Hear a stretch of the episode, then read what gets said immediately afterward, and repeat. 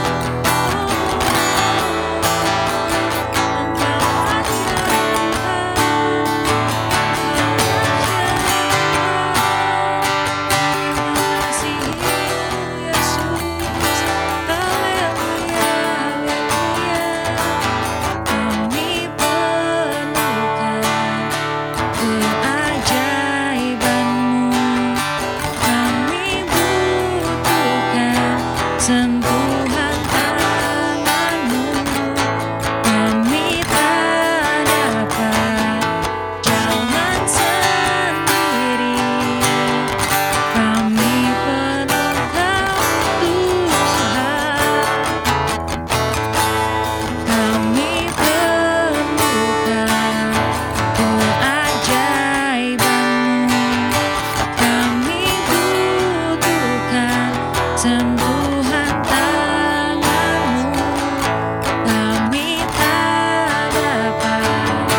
jalan sendiri, kami perlu Kau Tuhan. Sekali lagi saya kami perlukan keajaiban-Mu, kami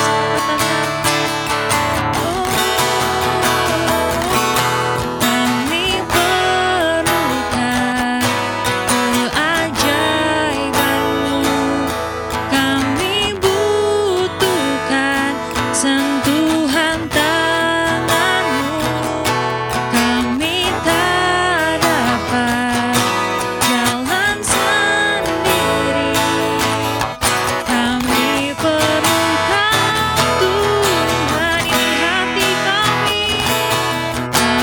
keajaiban-Mu,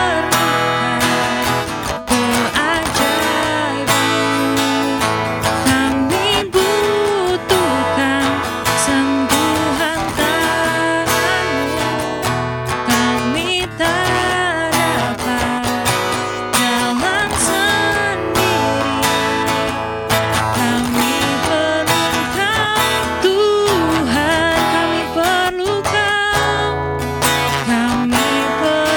kami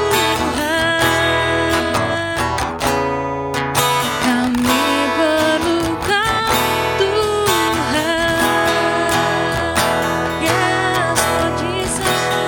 kami perlu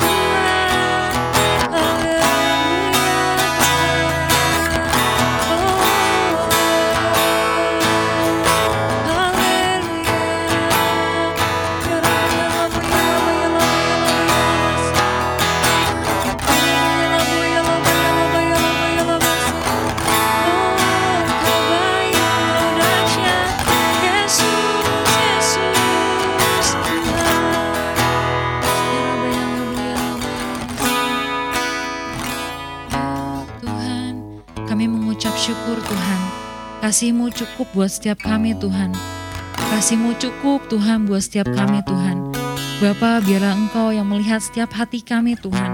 Kami mau datang Tuhan ke hadirat-Mu Tuhan, kami mau duduk Tuhan, dengar-dengaran akan firman-Mu Tuhan. Terima kasih Yesus, terima kasih Bapa. Biar kami percaya Tuhan, itu memberkati setiap kami Tuhan. Hanya di dalam nama-Mu kami sudah berdoa dan selalu mengucap syukur. Sama-sama kita katakan, amin. Shalom semuanya teman-teman.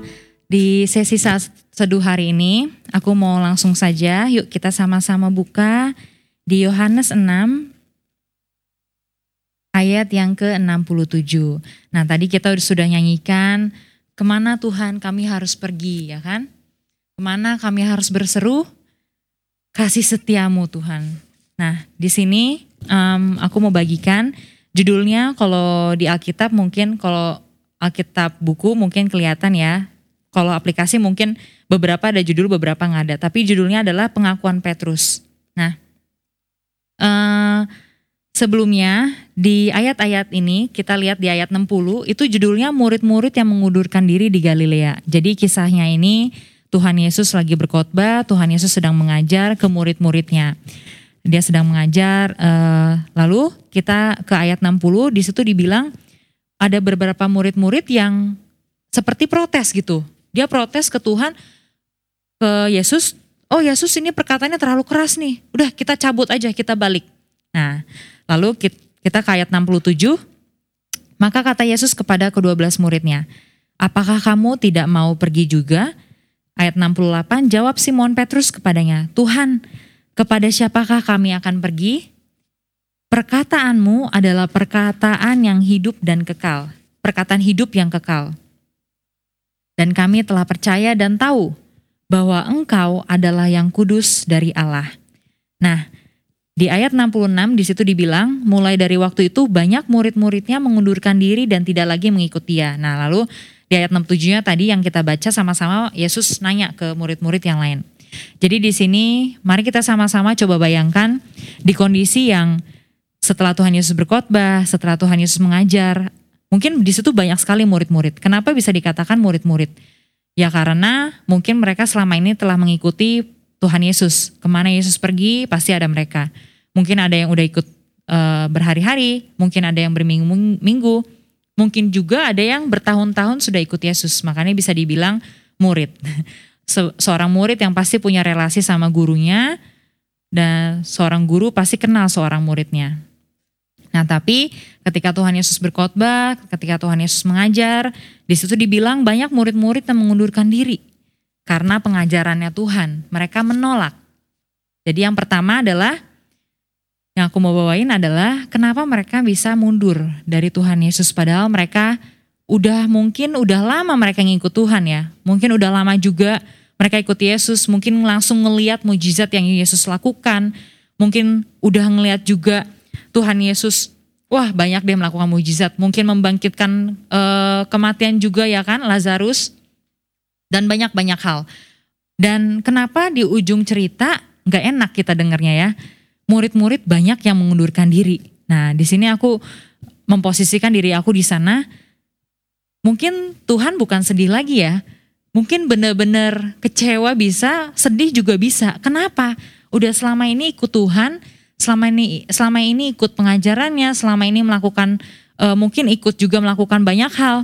Tapi kenapa ujung-ujungnya mereka mengundurkan diri? Yang pertama, mereka menolak kasihnya Tuhan, mereka menolak firman-Nya Tuhan, mereka menolak didikan disiplin dari Tuhan. Nah, setiap kita pasti punya orang tua, bener ya? Pasti teman-teman juga punya orang tua, dan pasti orang tua mau yang terbaik buat kita.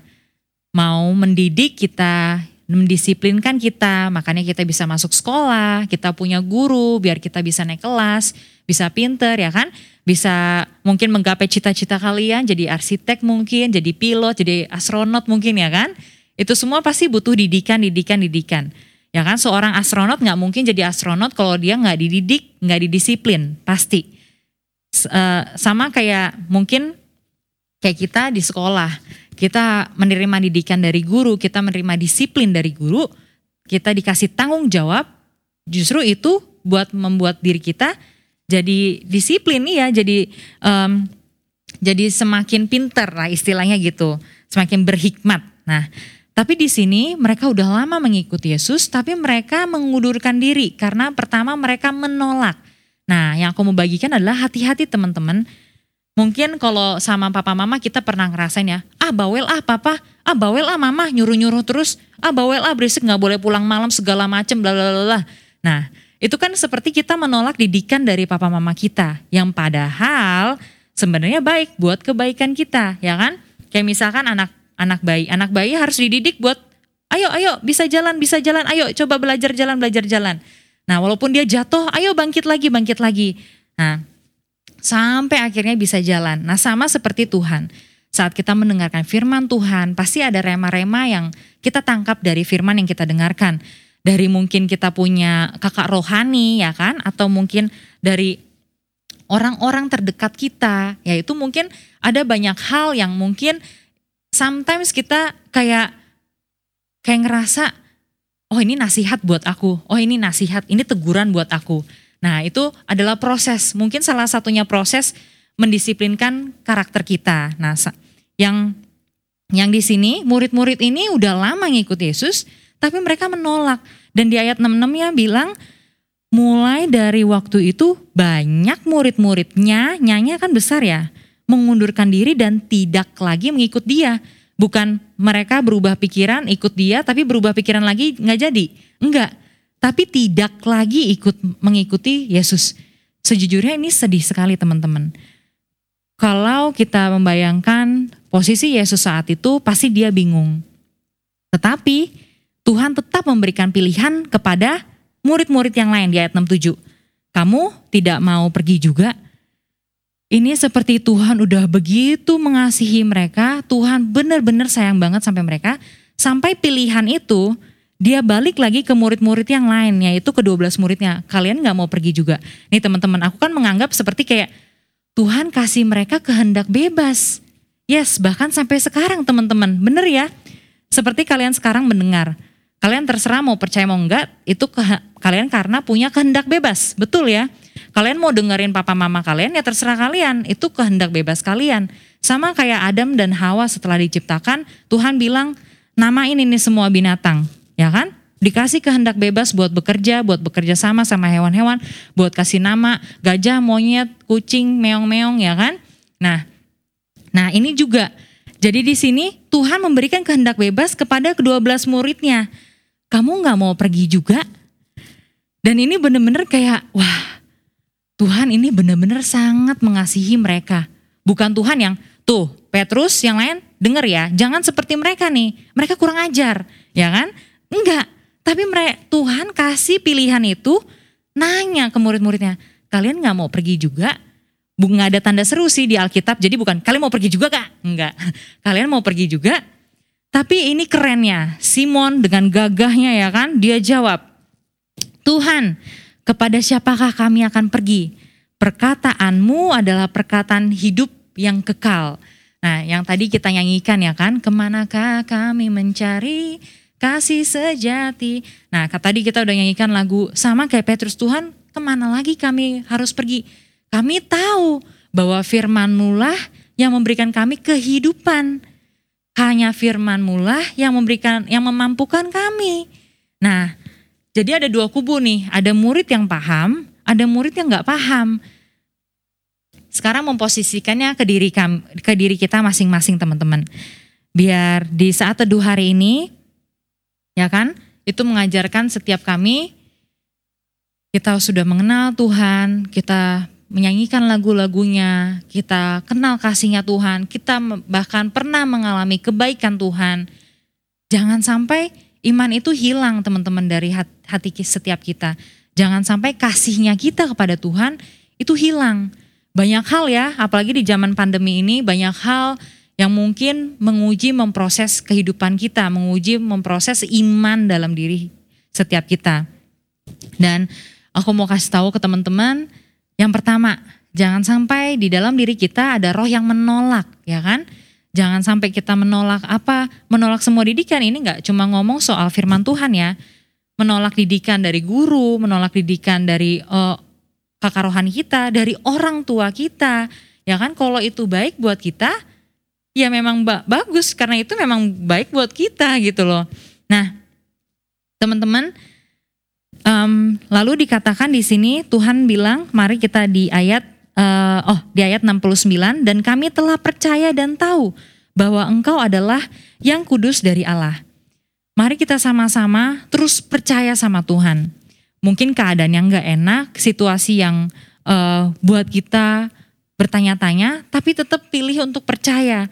Nah, kalau tadi kita lihat di ayat 60, murid-murid ini setelah mendengar, mereka langsung ngomong ya kan, perkataan ini keras, siapa yang sanggup mendengarkannya? Nah, terus lalu kita ke ayat 61, Yesus yang di dalam hatinya tahu bahwa murid-muridnya bersungut-sungut tentang hal itu, berkata kepada mereka, apakah perkataan itu menggoncangkan imanmu? Mereka bukan milih percaya, tapi sungut-sungut. Ih, gak jelas nih Yesus, kenapa sih? Udah cabut-cabut aja.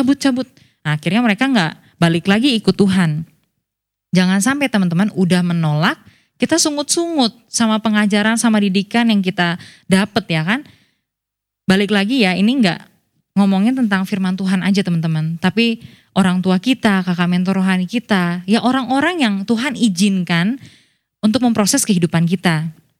Percayalah teman-teman, itu semua demi kebaikan kita untuk mendewasakan kita. Nah, jadi dari firman ini kita bisa lihat teman-teman ada dua kubu. Ada murid-murid loh, bukan stranger, bukan orang yang belum mengenal Tuhan, tapi dicatatnya murid-murid. Berarti ada something nih. Karena mereka pertama tadi menolak. Mereka gak cuma menolak, mereka sungut-sungut, mereka gak mau percaya sampai mereka membiarkan iman mereka digoncang. Sayang banget teman-teman. Dan tapi ada murid nih yang keren nih, 12 murid ini ya kan. Akhirnya walaupun pada akhirnya kita tahu bahwa Yudas ya kan itu gagal dalam menjalankan misinya. Nah, tapi itu kisah lain ya. Ada murid-murid nih, salah satunya Petrus yang keren. Dia paham betul bahwa hanya firman Tuhan sajalah yang bisa memberikan mereka kemampuan.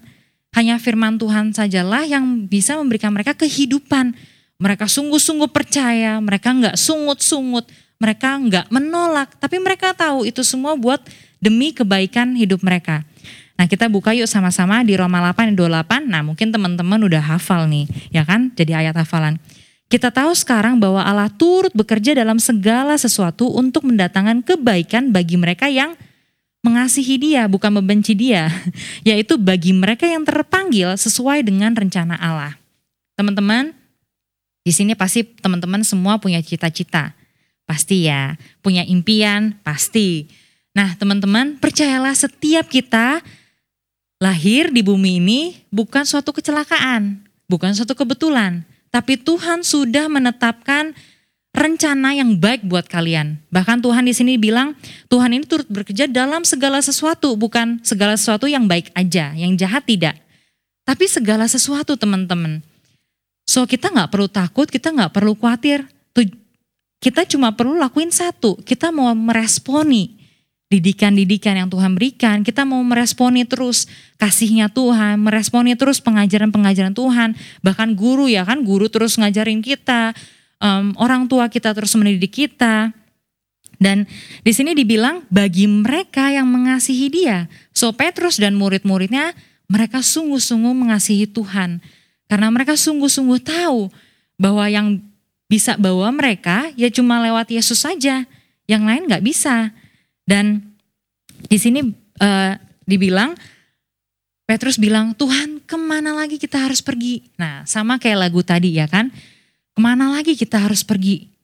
Ketika kita ada masalah, ketika kita diterjang badai ya kan, ketika kita difitnah, ketika kita dibohongi, ketika gak ada yang bisa dengerin kita, terlihat kita gak ada yang ngakuin kita, terlihat kok gak dianggap ya kebaikan-kebaikan, kok gak dianggap ya aku apa yang udah aku lakukan, kok mama gini, papa gini, semua gini, gak ada yang ngerti aku, gak ada yang ngerti permasalahan aku.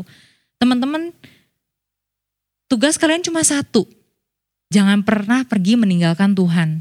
Petrus tahu, Tuhan kita gak bisa pergi kemana-mana selain kami harus ya duduk diam di bawah kakimu Tuhan.